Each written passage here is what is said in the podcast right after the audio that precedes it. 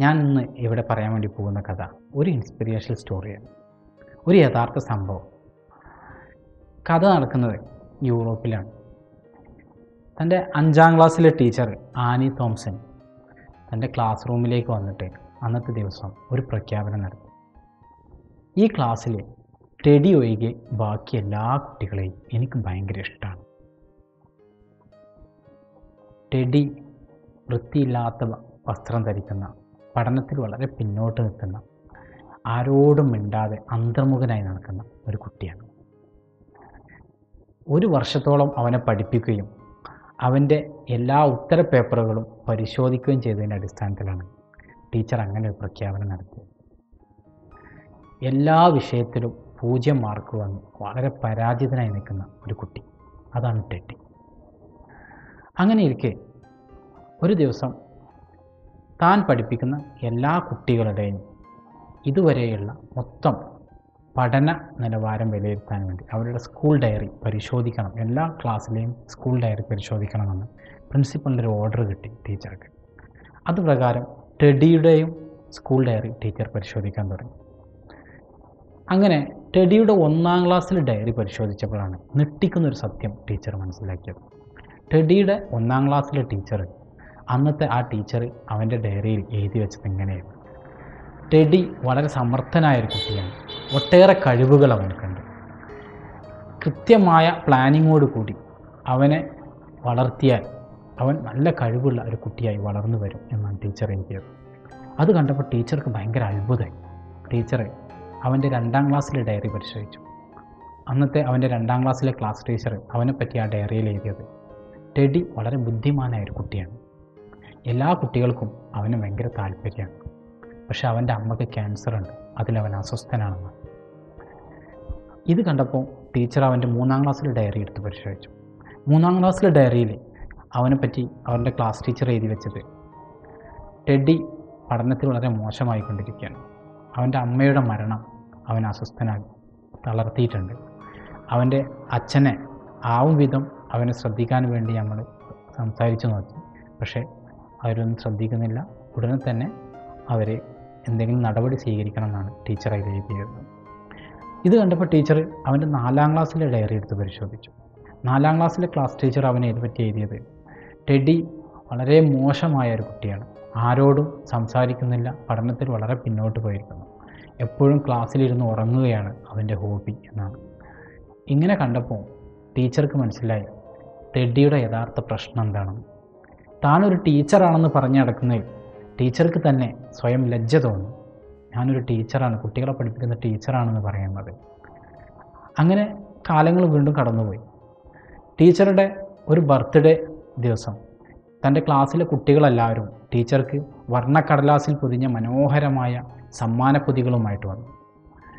അപ്പോൾ ടെഡി മാർക്കറ്റിൽ കിട്ടുന്ന ഒരു സാധാ പോളിത്തീൻ കവറിൽ പൊതിഞ്ഞ ഒരു ചെറിയ പൊതിയും കൊണ്ടാണ് ടീച്ചർ ടീച്ചറുടെ അടുത്ത് വന്നത്. ഇത് കണ്ടപ്പോൾ ടീച്ചർക്ക് നല്ല വിഷമമായി. ടീച്ചർ ആ സമ്മാനപ്പൊതി തുറക്കുകയാണ്. ഇങ്ങനെ തുറന്നപ്പോൾ അതിൽ ഒരു സാധാരണ വില കുറഞ്ഞ ഒരു കല്ലുമാലയും മുക്കാൽ ഭാഗത്തോളം ഉപയോഗിച്ച് തീർത്ത ഒരു അത്തർ കുപ്പിയുമാണ് ഉണ്ടായിരുന്നത്.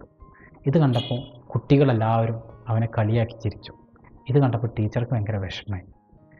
ടീച്ചർ എല്ലാവരുടെയും മുന്നിൽ വെച്ചിട്ട് പറഞ്ഞു എനിക്ക് ഇന്ന് കിട്ടിയ സമ്മാനങ്ങളിൽ ഏറ്റവും പ്രിയപ്പെട്ടത് ഈ കല്ലുമാലയും ഈ അത്തർ കുപ്പിയുമാണ് എന്ന് ടീച്ചർ ഉറക്കെ പ്രഖ്യാപിച്ചു. അപ്പോൾ കുട്ടികളെല്ലാവരും മിണ്ടാതിരുന്നു. ടീച്ചർ അവന്റെ മുന്നിൽ വെച്ചിട്ട് ആ കല്ലുമാല തന്റെ കഴുത്തിൽ അണിയുകയും ആ അത്തർ ശരീരത്തിൽ പുരട്ടുകയും ചെയ്തു. എന്നിട്ട് ടെഡിയോട് വളരെ അങ്ങേയറ്റം നന്ദി പ്രകടിപ്പിക്കുകയും ചെയ്തു. അന്ന് ക്ലാസ് വിട്ട് എല്ലാവരും പിരിഞ്ഞുപോയി. പക്ഷേ ടെഡി മാത്രം പിരിഞ്ഞുപോയില്ല. ടെഡി തന്റെ സ്കൂൾ വരാന്തയിൽ ടീച്ചറെ കാത്തിങ്ങനെ നിൽക്കുക. ടീച്ചർ ക്ലാ സ്റ്റാഫ് റൂമിൽ നിന്ന് ഇറങ്ങി വരുമ്പോൾ ടെഡിയെ കണ്ടു. അപ്പോൾ ടീച്ചർ ചോദിച്ചു എന്താ ടെഡി? വീട്ടിൽ പോകുന്നില്ലേ? ടെഡി പറഞ്ഞു ഇന്ന് എന്റെ അമ്മയുടെ മണമാണ് ടീച്ചർക്ക്. ഇത് കേട്ടപ്പോൾ ടീച്ചർക്ക് മനസ്സിലായി.